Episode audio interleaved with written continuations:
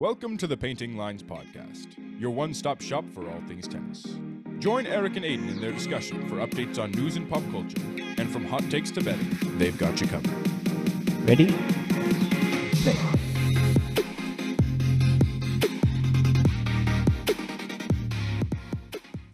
Hey guys, welcome back to Painting Lines Podcast. Last week we talked about on court coaching and whether or not it should be allowed in tennis. This week we're going to be talking about the Italian Open and recapping, you know, what we saw. So right off the bat, we saw Medvedev win his first ATP Clay 1000 tournament. Aidan, what do you think? How, how did that happen? This guy's been notorious for being anti Clay, you know? Yeah, I mean, it's pretty impressive to see. I mean, his first win in Rome happened in this tournament, and then he's able to actually win the entire tournament. I think that Medvedev played well. He was just getting it done. And then in the final, I think really Rune seemed a little too patient to me. Rune was depending on his athleticism a little too much. And so he was getting into these longer rallies and wasn't necessarily going for shots as much. And Medvedev was taking those aggressive shots and ending the point early. That's how he ended up winning the match. Yeah, exactly. I mean, so from what I noticed watching Medvedev play is he didn't really change up his style from hard court to clay. And you kind of see that in this tournament. It actually benefited him with the weather. There was a lot of rain, wasn't super warm, which has an impact on the surface. When the clay is cold and damp, the balls tend to stay hard and flat. And that's exactly how Medvedev plays. That's his shot. So I think the surface actually benefited him and he was able to play his hard court style. Ultimately, I think this win could have been a fluke for him. I don't see him going very far in Roland Garros especially if it stays warm and dry. You know, the balls get more of a kick, more of a top spin, and then you have those Nadal esque players like Ruud, um, like Alcaraz, who are able to do better on that surface. I'm I'm not too bullish on Medvedev on clay. I think this could have been a little bit of luck with the weather. Yeah, so when it's colder like this, does it make it almost similar to grass with the ball almost skipping more? Yeah, exactly. It's a harder, faster shot. It skips off the clay when it's cold and wet. And you see that Medvedev didn't change up his playing style. He was playing as if he was on a hard court. It's also harder to slide too. So you see some of the athletic, more athletic players struggle a little bit in this climate. That's interesting. I mean, I think clay has got to be the biggest surface of the three surfaces that can be actually impacted by the weather that much. Because obviously, I think grass earlier on in the tournament, like when it, the grass is less beaten down and dried out, it sort of probably skips a little bit less. But I would think that on clay, that there's more of an impact if it's wet and rainy. Mm-hmm, exactly. I guess kind of going off that, do you think Medvedev made any significant like adjustments from his hard court style to the clay season? Well, I think I think obviously there's some level of adjustment, but I think in general he knows that he's a high level player and if that's what was working was playing sort of like it was a hard court, it worked out for him because I remember after he won the tournament, he did say like I still don't really like clay. My my one love is hard court. It sounds like he's still not a fan of playing on clay. Yeah, no, I mean, you see it a lot when you said, especially with Rune, not being very aggressive, being a little too patient in points. Like you really see Medvedev able to drive in these hard, flat shots because if the clay was warm and dry, I think Rune would have had a better chance because he's more of a defensive player getting in these longer rallies. But with the surface being cold and damp how it was, you saw Medvedev able to drive shots and basically put like pin Rune into these corners where he was either getting back little shots where Medvedev was putting him away right away, or he wasn't even getting balls back and they were falling short either into the net or not even making it to the net.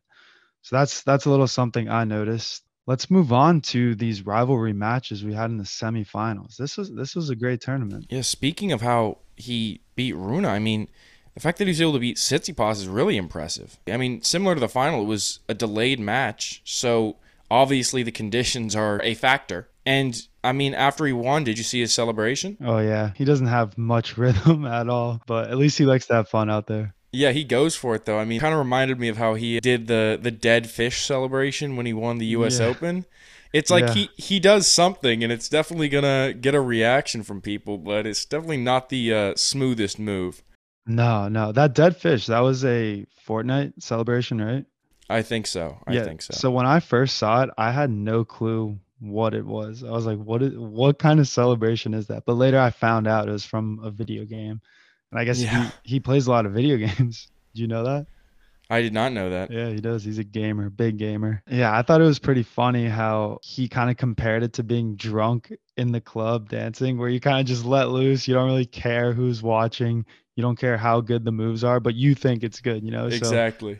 he's like, "Oh, well, let's see. I mean, it's probably gonna be on on uh on YouTube or in a GIF or GIF." I did also notice though that Tennis TV made a post that implied that his dance was a payback for Tsitsipas dancing after beating him last year. Do you think that's true? I think so. I think Medvedev and Tsitsipas, there's a history there, obviously. So I think whenever they play each other, one of them has to get the upper hand. So like back in Cincinnati when Tsitsipas hit that dance move, which side note, way smoother than Medvedev's. Tsitsipas was kind of nice at it. I think that was ingrained in Medvedev's head. And he was thinking about it the whole time, especially once it got closer to the end of the match. He's like, what can I do to rub it in his face after I beat him? And of course, the dancing just kind of put the cherry on top. It's funny to see, but it's also kind of you look at that and you're like, that's pretty petty of him. I like when you see someone like Djokovic where maybe they celebrate after, but it's not necessarily targeted at the other person like that. hmm Yeah, it is, that's a good point, but it does kind of get into the new, the new era of tennis. Like you don't have you don't have people dancing back then when they would win matches. You know, maybe a big fist pump or you know letting out a big roar, but it's kind of cool seeing the I guess pop culture aspect um, starting to be relevant in tennis. Like a lot of players are starting to kind of replicate other sports where you have you know touchdown dances in the NFL or like three point shot celebrations in the NBA. Like it'll be interesting to see if that gets carried over into tennis. Yeah, I mean, like you you see just some guy hit like a really nice shot up the line, and he's just like, bang. yeah. Oh my god. Yeah. What if we do start seeing that? That'd be hilarious. But But uh, I've seen some uh some tennis racket guitar celebrations. You know the classic. yeah, you might see some of the younger guys doing that. Like I could see Rune doing that. I could see him pulling that against Ruud in his match when he's coming back because that was definitely a mental thing when he started coming back against him. Yeah, definitely. So yeah, let's actually get into the Rune Ruud semifinal. Yeah, I mean, we had we had our bets on it last week. Both of our Hey, bets of the week were on that match, so I was pretty happy with how it turned out. Not necessarily, I wasn't necessarily rooting for Rune, but my bet did hit. So your bet did hit, and my bet was looking really good after Ruud won the first set and then was up a break in the second set. I'm like, oh, let's go. I got this. And then downhill, he just loses it. So yeah, I lost my bet. You won yours. yeah, I got Um, that over over two point five sets. Yeah, so actually, funny story. I was watching this match with my Norwegian cousins, and um, obviously, there's the rivalry between Rune and Ruda because they're both Scandinavian, you know, Nordic countries. The way Norwegian is spoken is a different dialect than Danish, like similar words, same words, but different dialect. Think of it like English and Irish, or American English and Irish, and um, in Roland Garros last year when Rune kicked out his mom. Remember, he was telling her, he's like, leave, leave. So the Danish word was foulet, foulet, foulet. And my Norwegian cousin was just making fun of him the whole time. Because in Norwegian, it's like foulet, foulet. And I guess he thinks that that sounds way more graceful than Danish. Foulet, foulet. yeah, that was fun, fun to watch. But Um, yeah, I, I he had that comeback for Rune, and uh, he was down the set in the break, and then he had a medical timeout, and. mhm. I think, like I was saying with the the men, the mind games, this is another kind of fair play issue for Rune. I mean, he's kind of been just continuing to build this reputation of not being the most fair player out there, And even though it's kind of allowed to take these medical timeouts, which you can't really make a rule about them having medical timeouts because if someone's injured, it wouldn't be fair to like Right. force them to keep playing without getting a break. But if it, if it, people start exploiting it too much, you're going to have to make some sort of restriction about it. I know, I agree. And when he did it too, right before Ruud was serving, I don't think that should be allowed. Yeah, like y- you can only do it before your serve. hmm Yeah. So I, I think we can get into this. We can get into this more uh, when we get into segments because my what's new in tennis is an article about this. So let's save that for a little bit later, Sounds good. and then get into Djokovic and Alcaraz, two people that were heavy favorites to win this tournament. Yeah, I mean, massive. The one and the two seed. Obviously, two best players in the world in a lot of people's minds. I think Alcaraz probably still is the best player in the world right now, but Djokovic loses in the quarterfinals. He's had a pretty abysmal clay court season based on what we come to expect from him. Because I think at this point people are still comparing Djokovic of this year to Djokovic of like 2021 where he was almost undefeated through like the first 7 months of the year. And he won the mm-hmm. first 3 grand slams and people are just expecting that sort of level from him all the time and the fact that he's been losing relatively early in these big tournaments and hasn't been winning that much after the Australian Open, it it makes it look like he just doesn't have it right now. And that just brings up a giant question mark for the French Open. I mean, will he be able to get it done at the French? Will he be able to turn it around? It's hard to say. Yeah, these younger guys are coming for him, and I don't think he's as much of a force to be reckoned with. I mean, hopefully he proves me wrong because I would like to see him win at least another Grand Slam to be the outright, you know, Grand Slam champion leader. So, or or Nadal. I don't know. I want one of them to to to come out ahead. I don't like the whole tie. You know, I, I like the undisputed. Do you think he- when you're saying that, do you mean like you think he'll kind of become someone like a like a Dimitrov? You see them at a tournament and you're like, okay, I expect him to win a couple rounds, but I don't think he's going to win the tournament. Yeah, I think this will be a lot different than Federer and Nadal, who it's I don't want to say Nadal's done playing, but it, he's damn near. So he was pretty much on top of his game when he stopped. He and Federer. Federer knew right away, like he was. It was a drastic, really good to not so good. Where I think as Djokovic, he's gonna hang around for a little, like at least a few years more, and go far in these tournaments, but not win, which is a weird thing to put up with when you're as good as you are, like pretty much goaded in Djokovic's situation, to be a mediocre player on tour. Like either you have it and you're winning, or you kind of hang it up at that point.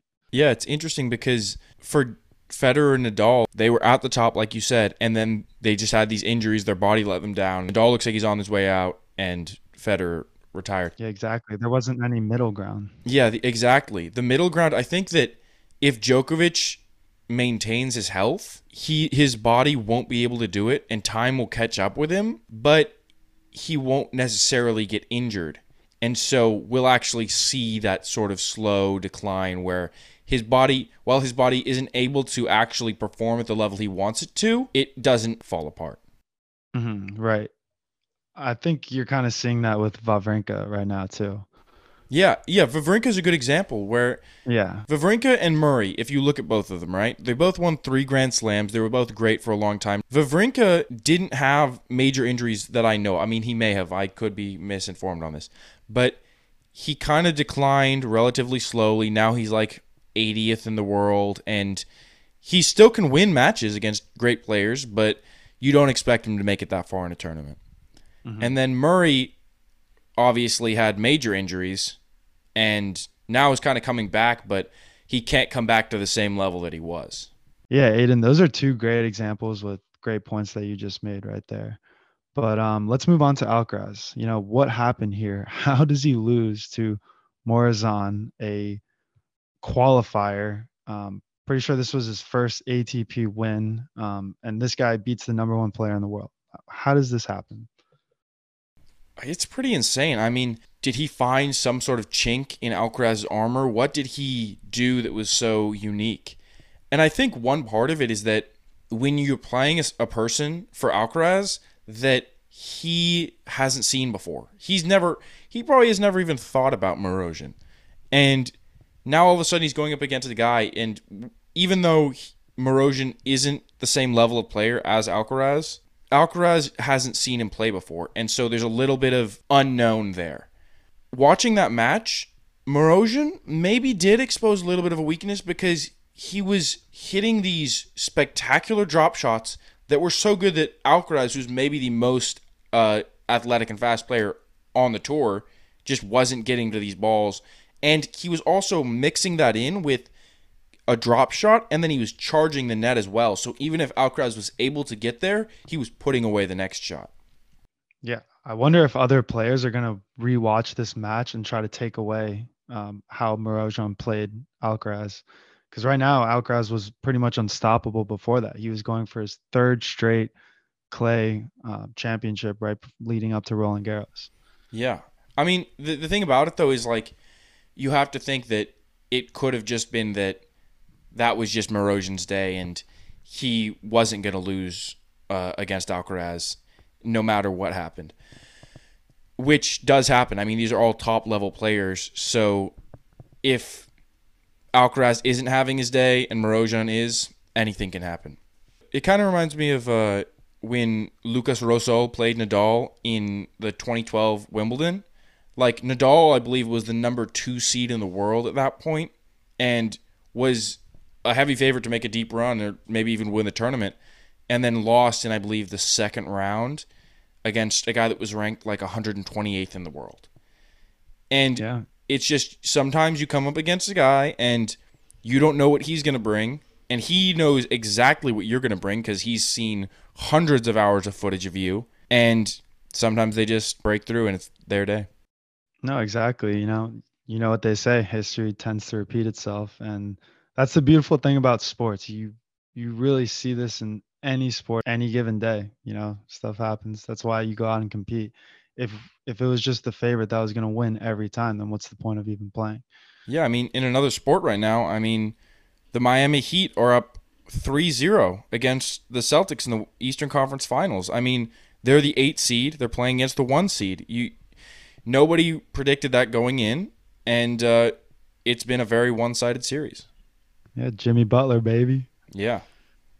This is awesome. All right, let's get into Coric. What's this guy's deal? He's making runs, dude. I know. Another deep run from Coric. Chorch has kind of had a topsy turvy situation where he was doing well, then he was sort of just declining for a little while, got injured, dropped massively. But since his injury and his comeback, he's made some massive improvements. He won uh, his first ATP 1000 event when he was at the bottom of that pit from his injury. And since then, he's just kind of been skyrocketing back up and has made deep runs at, what is it, three tournaments now in a row? It'll be interesting to see how he does in Roland Garros. But um, yeah, how about the American tennis players, man? It has been a pretty disappointing tournament for for American tennis. You know, you have Ben Shelton keeps losing, Tommy Paul keeps losing, Fritz first round exit to Hanfmann. Um, the only highlight I would say from from this tournament with American tennis players is JJ Wolf beat Hurkacz. That's a big win for JJ. Hurkacz was ranked number 14th. He's a legitimate player, and uh, it's good to see at least one American get a big win. Tiafoe also made it pretty far, um, lose, ultimately losing to Musetti, but uh, made it to the round of 32, same as JJ Wolf what's what's going on here? Yeah, I mean, it's interesting because Hurkacz is one of those players where he's a top level player. I mean, number 14 in the world, you have to be, but I haven't really seen him making like massively deep run. I mean, did he has he made any big deep runs recently? Am I overlooking any? Yeah, he he made it pretty far in Miami uh, two years. Yeah, 2022. Uh, he lost to Alcaraz in the semifinal. And then Wimbledon two years ago he uh, he made it to the quarters. So Okay. he's he's a good player. He he makes it far, but um yeah, like you said, he hasn't had any big tournament wins as of recently. to me like kind of like a Khachanov. I don't really expect him to win the tournament, but if he makes it to the quarters, I'm not surprised. Yeah. No, that's it's a big name, you know. Exactly. But yeah, I was very optimistic on Tommy Paul this clay court season. Hasn't really panned out for me. Uh, obviously, we were both optimistic on Ben Shelton. Remember a few weeks ago we were saying Oh, yeah. he could be, or a few months ago we were saying he could be the next face of American tennis. Um, after that Australian Open run, he hasn't really done much, except he did get that new on cloud sponsorship, which was pretty sweet. I do think he has the best looking clothes on tour, and uh, he's playing in the Geneva tournament right now because he just spent you know a week or so at the on cloud headquarters in Zurich, and he said they treated him like a king. You know, showed him around Switzerland, gave him all this new gear. It's pretty interesting to see him as a college student live this professional tennis player lifestyle on the tour. Well, yeah, I mean, for On Cloud, I mean, they're not a big name. They're not. I mean, relatively, they're a big name, but not Yeah, compared not to on tennis. yeah. Yeah, not compared to like Nike, Adidas, uh, Yonex, uh, Dunlop. Some like against those guys, On Cloud is nobody. Yeah. And so I think they're looking at Shelton sort of like, I mean, that movie just came out about how Nike uh, signed Michael Jordan. That's I think what On Cloud is hoping for with Shelton. Like they're hoping he blows up and becomes this massive worldwide superstar, which to an extent he already is. But they're hoping he gets to maybe like top five in the world. At which point it would boost their brand massively. Oh yeah, big time. They also signed uh, Iga Swiatek too on the WTA. Okay. Yeah, so they're they're making moves. Yeah. How about Medvedev and Zverev? This was a tournament filled with rivalries. I like to consider this a rivalry just because of their history, but it's kind of turning into a one-sided rivalry here. You know, you have Medvedev winning the last eight of nine um, matches with these, so at least we didn't have any salty Zverev comments after this match. You know, alleging that Medvedev cheated and whatnot. Um, uh, do you think this is still a rivalry? Like, would you consider this a rivalry or no? Well, I think it's weird because it's not really an on-court rivalry, given the dominance of uh, Medvedev over Zverev, but it's still an off-court rivalry. That's one thing that we're noticing with a lot of these next-gen guys is that the off-court stuff is really what's making the rivalry big. It's not that oh they're constantly playing and it's back and forth, it's back and forth. Like sometimes this guy wins, sometimes the other guy wins. It's really just that, oh, they don't like each other off the court and they're not afraid to show it. Unlike how it used to be, where if a player didn't like someone off the court, they would just not make a comment. No, that's a really great point. It's it's kind of like the opposite of the Federer Nadal rivalry. You know, these two were the top two players in the sport, and the reason there was a rivalry was because they kept meeting each other in the finals. You know, going back and forth. But you know, Zverev isn't. Medvedev's at the top of the game. He's ranked number two right now, but Zverev isn't um, anywhere near like the Federer Nadal level. So interesting rivalry. Like you said, I would I would classify it as an off court, not so much on court. About that, with Federer and Nadal, you had sort of a mutual respect between the players. Like maybe maybe when they were really intensely battling each other for all these tournaments, they weren't friends, which I think they are kind of now. Mm-hmm. But there was a respect there. They weren't going at each other's throats off the court and making all these Yeah. comments. Exactly. It was a classy rivalry. Like you had Nadal cry when Federer announced his retirement, and Yeah. because they pushed each other. Yeah, I don't see I don't see Medvedev crying when Zverev retires. Yeah. I remember seeing this interview of Federer and they asked him who is his least favorite person to play and he was like Rafa Nadal. And then they said who's like your favorite person to play against and he was like Rafa Nadal because it was like even though he was the toughest guy, it was the guy that he wanted to see cuz he knew that it pushed him to be the greater. hmm Exactly. All right, so we have Roland Garros coming up uh, seven days, week from now. Um, this is pretty interesting. It kind of leaves the tournament wide open for grabs. I, it'll be interesting to see how much different it'll be just because of the five sets versus the three sets. Like if we'll have as many no-name players that as we saw in the, you know, 500 and 1000 tournaments make runs like they did in Roland Garros. I don't know. I think the five sets will have a have an impact, and I think the stronger players will ultimately prevail. Do you think there's still going to be upsets?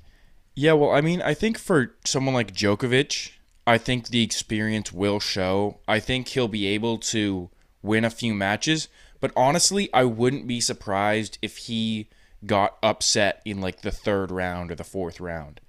I think if he doesn't make it insanely far, it wouldn't be that surprising based on how his clay court season has gone so far. Yeah, that would be unfortunate.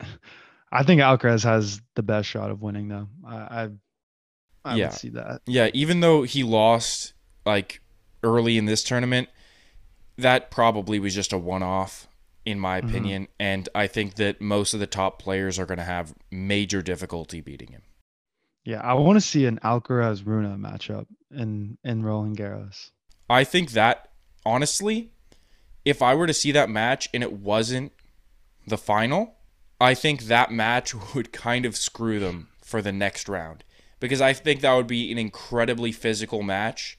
I think there would be a mm-hmm. ton of super long points, and that after that match, the winner would just be gassed for the next round. Yeah, no, I, I agree. Another matchup I would like to see is Medvedev and Ruud, just because of the contrasting playing styles. I want to see if Medvedev's victory was a fluke, as I mentioned in the beginning of the podcast, versus like a Ruud who's a, I would say, clay court specialist, and see if Medvedev can still win against someone who's actually good on clay. I mean, or or see uh, a repeat of him versus Tsitsipas, but on a drier and uh, Yeah, yeah, warmer surface. yeah, that'll be interesting. All right, let's uh let's hop into segments. So uh what's new in tennis? What what did you, what did you see this week? What is new in tennis? So Casper Ruud actually speaks out um, regarding the medical timeouts. Uh, we alluded to this earlier, but I personally don't think it's fair when you know you have someone calling a medical timeout before that person's going to serve. And just to provide some background context, Ruud was up one set in a break against Rune. Rune calls a medical timeout, um, and ultimately Ruud goes downhill from there. It was right before his serve. He he loses the break and then ends up losing his serve twice after that, goes on to lose the match. So he's asked whether or not Rune's medical timeout was tactical. And Ruud, being the classy guy that he is, saying, you know, I hope not. Um, I have to respect if he's injured, he needs the physio, but you know, this needs to be discussed. He's not alleging or he's not putting any blame on Rune, but he's saying this is kind of a problem, needs to be addressed. Look at it because it's happened before. Um, you know, I personally don't think that players should be allowed to call medical timeouts before their opponents serve. Like, think about it. Tennis is all about flow and rhythm. And you have these players taking tactical timeouts to throw their opponent off. And I don't like that. I don't think it's fair. Yeah, especially since it's such a mental game. Like if someone throws a, a wrench in your head, right, when you're in like your mental temple or whatever, you're in your flow state, kind of like you were saying. It Mhm. it's obviously gonna mess you up. I mean, kind of building off of that, when Norrie hit Djokovic with that ball, Mm-hmm. Djokovic was like, I mean, everything he was doing up until that point was legal, but he didn't have to hit me with the ball. Like, he can take that medical timeout, which I don't really agree with, but then he was mad because he hit him with the ball. Yeah, that was a feisty match. You got the Djokovic glare, just staring him down. He does that a lot too. Remember, uh, remember when Nadal hit him a few years ago, and Nadal apologized, gave him a little wave, but Djokovic kind of brushed him off, like shook his head, and then wouldn't look at him, just walked by, and Nadal just gave that little shrug. Yeah, he was like, I that tried to apologize. Yeah, he's like, eh, I don't know. But going back to Rune, I I think it was faking. I think it was completely tactical because that was the first time you saw him get his shoulder worked on the whole tournament. and the last time too. I think if his shoulder was actually injured, he probably would have had it worked on in the final. But but yeah, I mean, here's the thing: is obviously people aren't fans of Rune doing stuff like that because he has a history of it. But if it's allowed, like, there's really nothing Yeah. to stop him from doing it. Like, if he thinks that's his best chance to win the match and it's a legal thing, it's not cheating, he he can do it. That, that's my Mm-hmm. yeah, perspective. you're right. You're right. All right, what's new for you? Uh, my what's new was uh, I saw this article about Hugo Gaston, and he was fined for this match against Coric, where he lost the match to Coric, but in the first set on set point, Coric had an overhead smash to win the set, and Gaston took a ball out of his pocket and threw it on the court, and people are believe that the goal throwing the ball on the court was so that the point would get replayed. And so he was fined 125,000 euros for throwing the ball onto the court, which is actually more than he has made for the entire year so far. Oh, that is a tough, tough look. And I think it just it just shows how intense the ATP tour is about unsportsmanlike behavior. If they think you're cheating, if they think they can prove you didn't have an injury, it could be uh, some severe backlash. I've actually never been a fan of Hugo Gaston. Uh, actually, seeing him at last year's U.S. Open, I was there in person, and I was watching him play Bublik, and this guy was just such a jerk to the ball kids. Uh, he was throwing water all around. He was yelling at people, like being just a not a not a cool player to watch. I, I actually got up and left. I, I couldn't really stand him. So I'm glad that they fined him. I think that's a unsportsmanlike move on his part, and he needs to do better. Yeah. Yeah, right. Alrighty, what's your uh, bet of the week? Bet of the week. I am taking JJ Wolf over Hugo Dellien minus 130. I think that's a pretty good line for, like I said, Hugo Dellien. I'm not really sure who that is, but I think JJ Wolf's coming in hot after his win over Hurkacz. So I I'll be betting on him this week. That match is tomorrow. Yeah, similarly, I also have a momentum pick, but Mhm. it is uh, not for the American in this situation. I'm uh, picking Gregoire Barrère. Hopefully, that was a good pronunciation. Plus 135 over Tommy Paul. And uh, it's a momentum pick. Like I said, uh, Tommy Paul has lost his first round in the last three non challenger tournaments he's played. And Barrère just hit a career high and he beat Khachanov and advanced to the third round in Rome. So I think he's going to be riding that high and he's going to beat Tommy Paul. Even though Tommy Paul is an excellent opponent, I think the mental game, like we were talking about, one's at a high, one's at a low. Yeah, I could see that. Uh, so we got two momentum picks this week. There we go. Hopefully those will pay out. All right, match of the week. I had Medvedev and Tsitsipas. Uh, revenge match, grudge match, you can call it even. Um, you had the the dancing incident with Tsitsipas in Cincinnati, and then Medvedev kind of returning the favor here in Rome. Uh, a lot of history, you know, f- starting off Miami 2018 you had I think their first skirmish where Tsitsipas allegedly called Medvedev a bullshit Russian after the match, and then you have Medvedev kind of getting in his face like, uh, "Come say it to my face, Stefanos. What are you saying?" And then uh, calling him a baby, little kid. If he wants to fight, he wants to fight. And then from that moment on, it has just been chippy between the two. And then you had in the Australian Open last year the big coaching incident where Tsitsipas's dad was coaching him in Greek, and Medvedev blew up at the umpire, you know, calling him stupid, saying he's coaching. How do you not see it? How do you not see it? So they planted a Greek-speaking umpire next to Tsitsipas's dad in the crowd and actually got him for coaching. So Medvedev wasn't crazy. His blow up was well warranted, I think. But getting back to the match, um, always love it when these two play. We have two of the next gen players going at it. So I hope that there are many more in the future. Um, Medvedev comes in on top, obviously, because he ended up winning the tournament. So all around, great match. Uh, what about you, Aidan? Yeah, I got to go with the other semifinal, Ruud versus Rune. We've mentioned it multiple times in this podcast so far. Both players, incredible athleticism. There were some really long, impressive rallies, but it was a tough mental battle, I think, for Ruud. I mean, he led Love 40 at 2 3 in the first set, couldn't break him. And even though he ended up winning the first set in a tiebreak, I think he it kind of showed that his mentality is a little bit fragile. And then obviously the medical timeout issue happened, and uh, Rune was able to battle back from down a break, and then obviously took the third. A lot of missed opportunities for Ruud. Couldn't capitalize. Well, that's a wrap. Tune in next week for a very interesting topic, and we will catch you later. All right, and that's the show. If you're not already subscribed, go ahead and hit that subscribe button. You can find us on Instagram, TikTok, YouTube at Painting Lines Podcast. Feel free to shoot us a DM or email us any questions or thoughts at paintinglinespodcast at gmail.com.